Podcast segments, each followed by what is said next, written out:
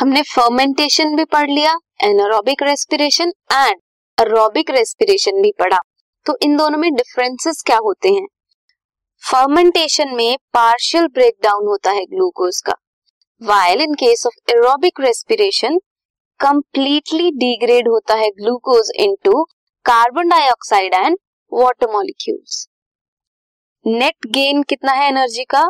Two molecules of ATP in case of fermentation and 36 या फिर two से तो ज़्यादा very slowly in case of fermentation and ये जो रिएक्शन है this is very vigorous in case of aerobic respiration aerobic respiration में क्या है?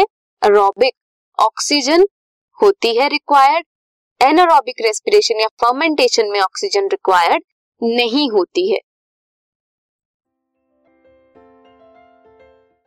This podcast is brought you by hub hopper शिक्षा अभियान अगर आपको ये पॉडकास्ट पसंद आया तो प्लीज़ लाइक शेयर और सब्सक्राइब करें और वीडियो क्लासेस के लिए शिक्षा अभियान के यूट्यूब चैनल पर जाएँ।